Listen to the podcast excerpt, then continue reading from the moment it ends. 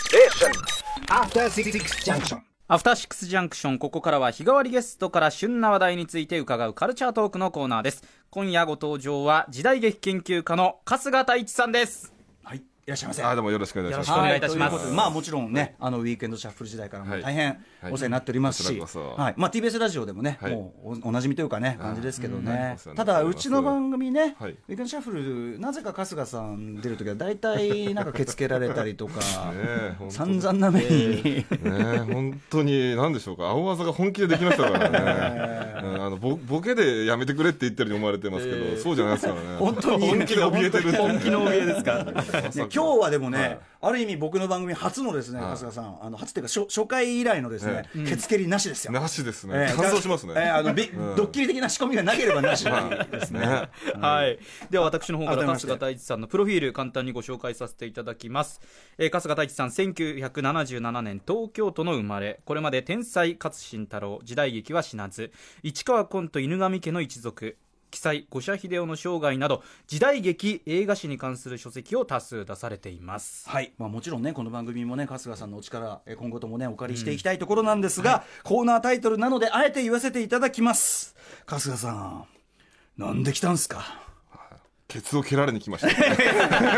やちょ用意しちょちょちょ準備がなくて今日は用意がいなやくて見たら男しかいないんですよね男女性すがいごないでいですねすねスタジオの中も副調整室も全員男っていう、いやいや意外が分かりませんよスーパーササダンゴマシンに蹴られるいとかやいましたそういうや来たからまさかっていうプロレスラーに蹴られちゃうっていうのありますからねえ空手家にやられたと思ったらね武田みな今度はレスラーだレっスたラーらにやられてしまういやたまらない ですけどねたまらないんですいやいやたまらないいや違う意味でいやこういやいそやそっうちそうねいう意味じゃそういないですよう意味じゃないですいやいやそんなことはないですたまらんということじゃないですいよやね本当怯えてますけどねはいいやねめまあまあ、あの、驚きますよし新刊がねね、あのー、うん岩下志麻さんのい本やが出だかされらて。この番組で、なんでしょうね、本当に真面目な話をしに来るという、というか、こそれに違和感がある。る そのこの同じスタジオで すから、緊張感確がかにね緊張。感で、いつも真面目な話は放送終わった後にね終わった、後飲みながらしてるんですよそう前ね。後にすげえ真面目な話するんですけど、放送に載ってるうちは全然真面目じゃないそうなんですよことがないのでいや今日は真面目な話ですねごい緊張してますね。 まあ、あのー、岩下志麻さんのね宮下様さんの話インタビュはいーを。もろもろ日本映画の話ちょっとねいろいろとしようかなというね、感じなんですけども、まずは最新本、そのはい美しく苦しく、岩下志麻の女優道。まあ、春日さんのそのインタビュー集としては、い女優さんとしてまとまってって感じで初めてですね。初めてですね、んもうね今まで女優さんのインタビューまあインタビュー自体はそこそこやってきたんですけど、ええ本にするっていうのをま今とめ回てはは初めて、まあなんでしょうかねあのお男優のインタビュー本も中台達也さんが最初だったんですけど、まあ、自分の中での意意識というのは一応あれなんですけど、はいいせっかくやるからには、はい一番上からやった方がおー面白いかなというか、まあ、その最高峰世界での最高峰、うんトップの人の話が一番多分、はい重みとん内容あるだろうということで、やっぱはいそこから当たってみたいというのがあって、まあ、やっぱ女優もね岩下志麻さん、岩下志麻さん、これ、え拝読して、どうです、その今までインタビューされてきた、例えばそのベテランだ男優さんたちと、違うところってあります、圧倒的にやっぱすごいのは何でしょうかねこの理理系というかもともと医者志望だったのがあるんですけど、どうかこう役者さんっていうのはやっぱアーティストの部分があって、はいこうどこかこう情念で演じていくというんですかね、その抽象的な言葉で語る人ってええ多いんですけど、岩下さんはとにかくロジカルですよね、うん言葉が一個一個その役作りに関してものすごく的確はいな日本語を選びながら、うんうんうん組み立て方ももう一個一個その衣装のうん丈の長さ、うんそれからその取材の仕方、ええもうすごく外側をまず固めてってから内側に入っていくっていうやり方とか、その組み立て方がもう全部ロジカルにできてるので、インタビュー自体がすごくやりやすかったというかねあーその多分誰が読んでもはい意味が分かる言葉として、うんうんうその役者じゃやってない人でもあこういうアプローチをしたんだなってのが多分分かる、あの書き方になってあの言われ方になってるのかなというふうに思いますよね。そのロジカルなアプローチあればこそ、ええこの岩下さんの読むと、あの、ね、ごあの極道の、ね女たちのイメージとか、いろんなイメージありますけど、あの思った以上にいろんな役やられてて、はいそのやっぱりロジカルなアプローチしてるから、全然違う役ができるって、そういうのあるんですかね、そうですすねあの僕必ずいろんな役者さんに聞くんですけどこう、まあ、特に幅の広い人に関してえは、えその役作りをする上での、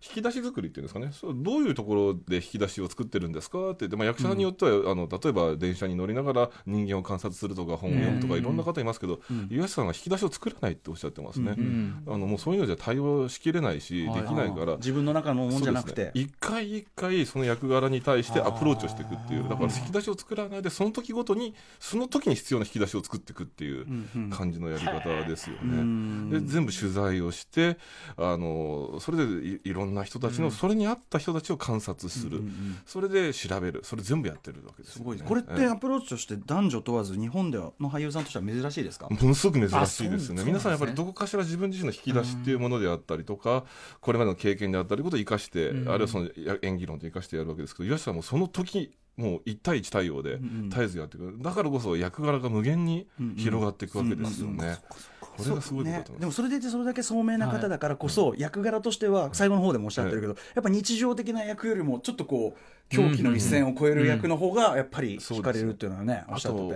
もて。う一つこれはあの大きな役者さんに共通して言えることなんですけど、ええ自分に自信がない人って多いんですよ自自分自身があんまり好きじゃないっていう人が多くてだから自分から離れたいっていうんですかねなるほどできるだけ自分から離れて離れていってい今の自分の状況と違うものを演じたい自分から離れたいっていう、ええそのためにいろんなアプローチをしたいというのが、ね、岩下さんもやっぱりできるだけ自分自身に近い日常的な役柄よりも、そこから離れたものですね、非日常を演じたいっていうそそこに飛んでいくことが役者の楽しみであるっていう考え方ですよね。いやーでももう本当に熊崎君も僕も読ませていただきましたけど、岩下さんのこのいろんな作品出てさらに大河とかのところもまとめられてましたけど、それぞれにそれぞれのアプローチがあってでこんなにいろんなこう論理を組み立ててこうつながってこういう役になってるんだっていう本当にびっくりしました。ぜひちょっと熊崎さんもねちょっと全部は見てないと思うんで、はいえあの岩下さんのねそうですねやっぱちょっと真骨頂をね、僕はねちょっとどなんかこう熊崎君にビギナーとしてこうビギナー多分か若者なんでねそうはい正直僕あんまりね、うん岩下さんのことを、ね分かってないそうですねらよく分かってないっていうところちょっお勧めするとしたらおすすめするとしたらまずどどこでしょうね鬼畜あたりで僕はすかやっぱね鬼畜疑惑鬼畜です鬼畜疑惑のライン松本清張ものですからね、はいあとあとそうですね鬼畜疑惑だから順この作品にある順を追ってみると面白いかもしれないですよね、はいその小津安二郎のまず、ええ確かにサンマの味を見て、はいそのこんなに清純なうんあの娘さんだった人が、うんはいあの鬼畜ではいこんな怖いあのおばさんを演じ、うんそしてそれがそうですね疑惑で一こ発でんなまたにキリッとしたキリッとしうんたあの弁護エリー士トにな知る的な弁護士になり、それが極妻になっていくと。しかもそのそうねですね衝撃の史実このインタビューで明らかになった事実で、疑惑とこの子の7つのお祝いにがおん同時期掛け持ちだったっていう、ね、掛け持ちしてただから午前中増村康三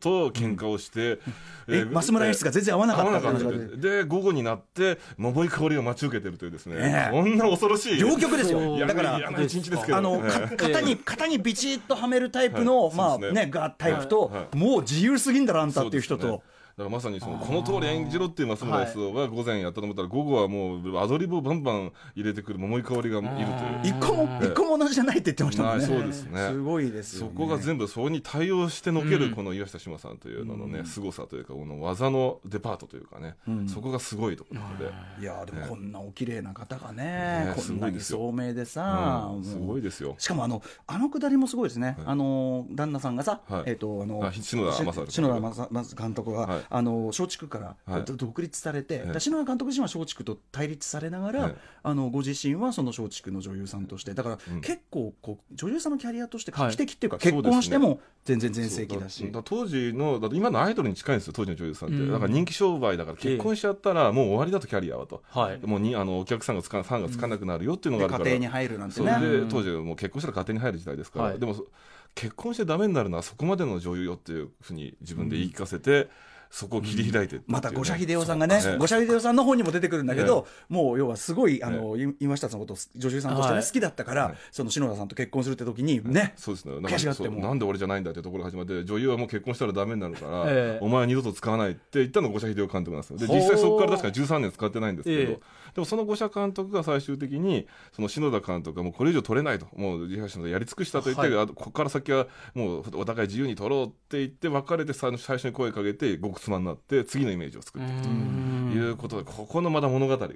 すごいわけですよね。すごいですよね、ええだからあの春日さんのね著書は、はいあの例えばこの五社秀夫さんの本があって、でそれにさらに岩下さんの話がこうはい派生していくと、ええそうですねどんどんこう縦糸横糸でねつながるんどでんどすんかどんどんねそうそうひ広がっていく日本映画コスモスというかね一つのこほうあうーなんか超宇宙みたいになってみんなそこにこの一個一個の本が実はあの連関し合ってるっていうええ部分あそうなんですえーぜにひ感じてもらえるとねどの本も本当に読みやすいし面白いし映画すぐ見たくなるしなんで、もう熊崎さんこれぜひね、はいあの日本映画入門としては若者にはねさうってつけのそうですねはい本の数々のありがとうございます読みやすいと思いますで、えっとまあ、いろいろ今日そのい岩下さんの本以外のお話も伺いたいんですけど、はいまずあれね、はいあの三船敏郎さんのそうですねなんかドキュメンタリー映画ドキュメンタリー映画が「えー三船座ラストサムライ」という映画がこれあえの、ー水道橋博士さんからも勧められました、僕そうですね、5月12日にあるんですけど、これねですね、松山町山智博さんと、あのプレミアムというんですかね、なんかその上あの、はいはいトークショー付き上映会、これは5月6日にやって、今あのチケット発売中なんですけど、有楽町スバル座そうですいね、いです町ね山さんとね、もうがっつりやりますよ。んで、この映画何がすごいって、はい配給会社ですよ。はい配給が LDH なんですよ。出ました、 LDH ピクチャーズ。おえーーすごい LDH さんが配給ってやるんですね LDH はね、映画で言えばもちろん「ハイアンドロー」というね、はいえー非常に話題なので僕も大好きなんですけど、はいその映画シリーズとあと「タタラ侍」とかたたねら侍やってますね。なのでやっぱりそうあの時代劇っていうかその世界に打って出るそエうンですタねーテインメントとしてうのん時代劇 LDH 本気ですよ時代劇に対しては意識ありますか意識高いあほのうだからまあまずそうこなんだの三船の海海外とドキュメンタリーを配給する段階ですごいんですけど、ええまあ、それそこにまたねあの町山さんと僕のトークイベントやるってことももまうブた考ッえキてングもまねす分かってらっしゃる、はいあの例えばあの小林直樹直樹ですねあの、はいはいあの三三代代目目ののそれ僕はもう形が大好きな人です、で確かに特徴ありますね彼をはじめ結構 LDH のああいうああのアーティストたちはがい杉杉良太郎さんのところに派遣して、杉さんが全部あの一から時代劇の所作とか立ち回り縦から鍛えてます教からえね。ていらっしゃるんですえねえで杉さんのやってる「問題ないのすけ」というですね、あのあの新作時代劇があるんですけど、これの悪役で直樹さんでおー2人で立ち回りやってますからで京都行ってだからやってるし、あので杉さんの食事会なんか行った時も直樹さんいて、いちゃんと杉さんの芸談も一生懸命聞いてましたし。あすごいそこのところね、ちゃんとしてますね、だからちゃんとそこ本気で取り組まれのとこてるろ、んだ縦の、なんか今、新しいものやるだけじゃなくて、ちゃんと伝統もあの伝統のた縦の流れっていうものをちゃんと意識して、本気で時代劇をやろうと、ーはいいうのうで、ん全部自分のところの人間を杉さんの道場に通わせてますので、これだからね、あのハイアンドロー的な今時エンターテインメントのそのええハハウトゥーっていうかな、ええスキルも蓄積しつつそうですねそういう縦のスキルも蓄積して、これねそうあとは一個いものすごくいい脚本でもあれいいば脚それが日本映画の最大の、ね、その問題だっていうのはね そういうことがあるんですかええうんありますもう一はじけしたら本当に大傑作生まれかねないしかも世界に出せる大傑作、うんなるほど本当に方向性としてはものすごくちゃんと、はいあの間違ってない方向性で LDH 自体は考えてエンターテインメントに向かってるなっていうのはその、ええうん段階でもちょっとあの伺い知れるところ、はいあとは本当作品看板である作品が1個あればこれですっていうことで、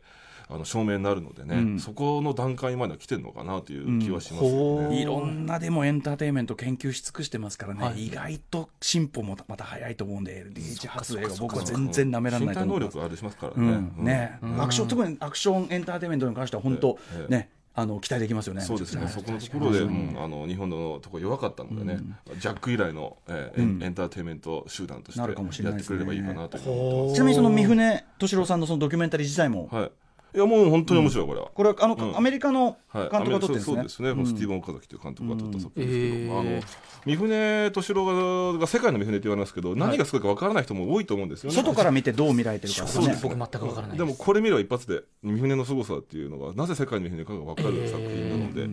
あの町山さんとのトークイベントも絡めて言うともう全て分かるんじゃないかなというふうには思ってますね。これ、えっと、映画自体は、えっと、は5月12日土曜日から、いえー有楽町スバル座ほか全国順次公開ということなんですけど、そのトークショーのチケットはいは、これ、なかなか、はいあれじゃない、手に入りづらかったりすそうるなんんじゃないでですすか、こね。一昨日の14日から発売中ですね。はい5月6日の18時からのね、有楽町でやりますのはで、いねれどうせ見るならね、はい町山さんと春い日やさんですから。聞けるいんやだったらーこれはぜひ多分すごい内容になると思います、お互い準備万端やってますからこの映画のあのプログラムの原稿を2両方とも書いてますので、はいそれに合わせて多分相当な準備してましたからね、えへーこれぜひね、それこそ三船さんのね、もろもろの、まあ、もちろんね、もういろんな暮らしがありますけど、はい七人の侍が何から、はい熊崎さんもね、ぜひね、いや確かにー三船知るとね日本映画への見方変わりますよ違うんですかこれは全然やっぱ世界に打って出てきたエンターテインメントを作ってたっていうのがもう三船を見ればよくわかるので、やっぱりすごいなっていう感じもういやもうあの、ね、クールジャパンとかそういうレベルじゃないからね、もう世界映画史でもう絶対もうマストな、はいそのめトップクラス級のものにもう主演なんかしてるような人だそかうら三船と黒沢が出会わなかったらスピルバーグもほら存在しなかったんじゃないかっていうぐらいそのあ世界の映画史を変えた出会いですからそうあそうなんですねええはい、そのあたりもね、一からね、そうです一からもうケツを蹴られながら叩き込んでいただきたい、はいそうですね小林さんにね。あとですね、はいこれちょっと時間残りの時間でちょっとはい駆け足なんですけど、この間飲んだ時にですよ、はい春日さんと終わったので、ええまあま真面目な話し時間タイムで、ええそうですね春日さんのまあ名言としてですね、はい春日さん今日去年のね去年作られた時代劇で、えーベストはどれですか、って聞いたら、はいあげた2本がね、はいはい、そうですね久保と沈黙でしたね、どっちもね、アメリカ映画そうアなんでメリすカよ映ね画だったっていう、これね、でも僕としてはちょっとほっとしたというか変な言い方ですけど、はいあほっとしたの日本時代劇って日本じゃなきゃ作れないエンターテインメントと言われ方をしてたんですよ。ええでどっかで僕はそれに対する反発があったんですよね。いや、はい時代劇が世界に通用するエンターテインメントで、せあのもっとワールドワイドなものとして存在していいんじゃないかってはいずっと思ってて、で日本の現場でいい時代劇を作るのは難しいと。今いないそのなかなかそう監なん督ですか脚本家役者は難しいっていう状脚況本もがそうあるだこしとノウハウのね、え断絶もあるし、えーでもそこあーでそういうことなんだ外国のその一流のクリエイターが本気で作ったらすごいもんできるんじゃないかずっと思ってきたんですよ、うんはいそれが本当に来たんですよね去年沈黙は本当にね、ええ何の妥協もなくなく、しかも日本の役者チームが全員素晴らしい、まあだからちゃんとした監督が取ればどん日本の役者でもねうまくなるんで すよこれはいい,、うんいろんなね含みが、うんね、うんそうあ外側に広がってるね、うんいろんなメそうッセージがありいうまものなんですねあるんですようんすごくそうで向こうは久保ですねす久保これあの人パペッあトアニメーシパペッョントアニ僕も見させていただきましあた。あはい僕も見まし先た週はい見させていたこだれいては僕が見たかった作品ですねこういうのがだから時代劇ってどんどん堅苦しく堅苦しく日本の映画になってきたところに、本当はファンタジーもできるんです時代劇って、いろんなファンタジーできるって言ってたのについにそれを外国でやってくれたっていうね、はい俺でもさ、え春日先生なんか見たらですよ、はいかなり厳しい目線で見ると思うんですよそうですねのちゃんばちゃんバラバラやるって時にねそうです縦のことどんぐらい分かってんだろうみおたいいなおいおい確こかれにしかも人形劇ええねうまく動かせんのかまあこらなんつっ外て国人が日本刀を抜いたアクションできんのかいなみたいなね、ええうんえで見てたえええもう劇場である瞬間に「おお!」って「やったー!」やったやったーちゃんとやってるはい、これね皆さんねあのき聞いてる方ね、はいあのーちょっとリラジオの前で、はいちょっと試しに主人公固めの役なんですよね赤眼なんですけど、はいはいそのちょっと右目をちょっと隠してみてほしいんですよ、はいうんうんそうして正面向くとあの視界が半分消えますよね多分ね、はいそれでちょっと軽く右を向いてください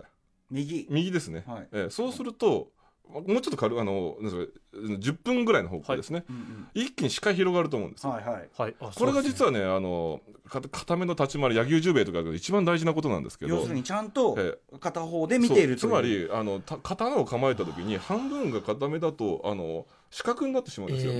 で剣豪でそれはまずいわけですよ。で例えば千葉真一さんからこれ聞いた話なんですけど、千葉さんはじゃあ柳生十兵衛演じるときにだから必ずこの10分の方向を見て左目を前に出すわけですよ。それによって視界があのちゃんとあのひ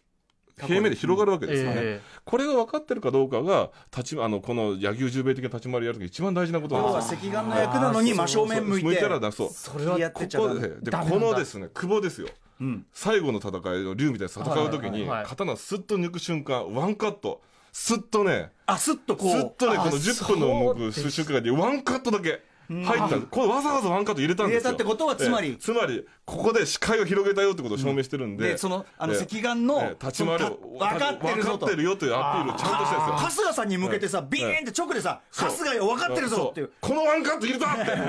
てこれがねあるかない深沢金次監督とは必ず入れるんですよその野球野球杉に棒とかでこれがねあるかないかでどれだけ立ち回ること分かってるかなんですけどだからこの久保を取ったねはいあの監督は分かってるんででもすそれこそ、そのあのいろんな子連れ狼とかいろんな研究した後あるから、ええそれこそ影の軍団とえかえちゃんと研分かって究してる恐れありますよおそらねく。そのお柳生一族の陰謀とかそういうの、あの魔界転生かなんか見てる可能性もろもろはありますね千葉さんのね千葉さんの立ち回りとか見て、まあ、日本アメアメリカええでは当然千葉さんもアクションスターとしてね、当然あるいはリアルにちゃんとその盾を追求してったらこのカットいるよねっていうところに行き着いた可能性もある合理性から言った可能性もあるええどっちにしろそこに行き着いたことはなかなか今日本のねあの監督でもそこに気づいてる人少ないので、まあ表表面から取っちゃうんですよ、ええついやっちゃうんですけどここのねすっていうこのワンカットが入ったことによってこの映画はもう時代劇史としてちゃんとあの入れていい作品にこなっれたなはという、ね、ええ久保はもちろんね、誰が僕ええも素晴らしい、素晴らしいって言ってたけど、ええこの視点は僕なかったんでね、うなりましたよね、立ち回りをちゃんと分かってる人が撮った映画です。時代劇で春日さんならではですよそういう視点なんねだ。はい。そうだから要はあのアメリカ映画だからってこう時代劇的にもなめちゃダメってなめちゃダメいうそういう時代がやって立ちきて回りのることを分かってる人が次にやってるわけですよ。あとまあ直近なんかこう注目作としてはありますかそうですね、え日本っ映と、5画月に公開5月18日ですかね公開になる「飲み取る侍」って映画なんですけど、阿部寛ええ鶴橋康夫監督ですけどこれがね鶴橋さんまあ、予告編見てもちょっと変わった映画だと思うんですけど、んとにかくコメディじょ前半50分はいがすこぶる面白いんですよ、うんうんはいあの後半のことは言わないでおきますけど、あええええなんとなくわかりましたええね前半はい50分とにかく素晴らしいので、もうはいこれだけでも多分元は取れるんじゃないかなと、鶴橋康夫監督ええまずね前作の5歳業の女がもう素晴らしかったですあかれらで復活したようなね感じが、うんもともとやっぱテレビではすごく毒の強い、うんはいえードラマ作ってきた人ですけど、なんかこう艶っぽいコメディみたいなそうねですね今度はもうとにかくなんでしょうかねもうエロコメディ、んうんエロ時代劇コメディで、うんもう本当にバカなことをひたすらあの豊悦とあの安倍博士と豊悦の、はいまバディものとしても、んあそ相当うなんですねうん面白いあのとにかく前半50分ノンストップでんうんバカやってますから、はいはい豪華メンバーでバカやってますので、うんうんこれはねいいですよ。日本映画でねしかもちゃんとした骨格でバカやるっていうのは本ね当このはね本当頼前もしい半前半50分をなんとか共通してあのね前半50分問題ながらそれはいい映画ですうん大丈夫ですそうそれは大丈夫ですも十分それでね、うんあのそういうもんですんこの50分だけで、あの面白いっていうふうに思いますので、んうんこれはあのみ見ていいんじゃないのかなというふうに思いますよ。来月18日公開作ということですかね。はい、どんな感じで、まあ、あのーそろそろ時間もね、これはい意外とね、時間がこのあっという間ですねあっという間なんですうんよは。まあ、一晩話してるんですから、それあっという間当そたうですり前なんですけど。うん本 今後ともちょっと、あの、春日さんにはねい、受け付けられる以外の特集そうで、ですねちょっといろいもろうねやりたい特集とか、ちょっと考えておいていただきたいんですよ。ろいろとね企画はもうね出あしてのますおーはいたくさん出してますあいただいておーたくさんいただいてるでの。も何でもやりますもういつでも肩は出来上がってますから呼んでいただければ、ええはい特にやっぱり僕のパートナー皆さん若手で、ええいやぜひねちょっとね、ええあのビギナーに教え、まあ、僕も一から勉強する意味で、うんはいなんか日本映画のね、はいいややももううものすやごりく知りたいですねはもう何でもお話しますのでね、そういうのいいかもしれませんいねいや知りたいうん意外といや意外と知りたい入門入門講座みたいなやつとそかうねだって僕らはさ、もうそんな見てて当たり前だろうみたいになっちゃってるけど、それがよくない可能い性いがあでるすね時代劇入門とか日本映画入門的なやついいかもしれませんねで何がそすごいかをちゃんと改そめうてうですね何がすごくてどこがどういけなくてここがこのシーンは素晴らしれいねこのスターのここががすごかったとかねそれがもう多分自分で見てるだけじゃわからないのでリメンバー全部ですよね、ええその人たちのことをね忘れちゃったらもう誰もまた語り継がなくなるということでね,、ねええそれど真ん中直球のちょっとやつやるのもいいかもやしりれなまいでしょうすねかね、はいいいですねいいと思います、はい真面目な話をねいや本当に真面目な話しちゃったなあれやばいな天気天雨誰か誰も出てきませんよね バターンドとバーンってえーっていうね春日さんあの、はいお知らせ事としてはそうですねあのあの新刊、はいはい美しく苦しく岩下島の女優堂発売中ですので、はい文藝春秋よおり買いございま求すめいただければというふうに思っておはりいますとまあその先の町山さんとはい町山さんトークイベントの、トはーい、クイベント5月6日ですねはいまあ今後ともな、ぜひぜひはい、いつでもよろしくお願いいたしまはすよろ。くお願安いし心ましすてね、はい安心して、ケツ無防備で来て ください。よかったな。 はいはいということで本日のゲスト春日大地さんでした本当にありがとうございましたそして明日のこの時間人気バンドクリープハイプの尾崎世界観さんがご登場ということになちょりっますと俺お会いしたことなかったんですけど、めちゃめちゃお会いしたかったんで楽しみです。はいえーということはいど何しに来るのか な、尾崎さんね。知り合いでもないのに。ええということで以上カルチャートークでした時刻は6時53分です TBS ラジオキーステーションにお送りしています After Six Junction.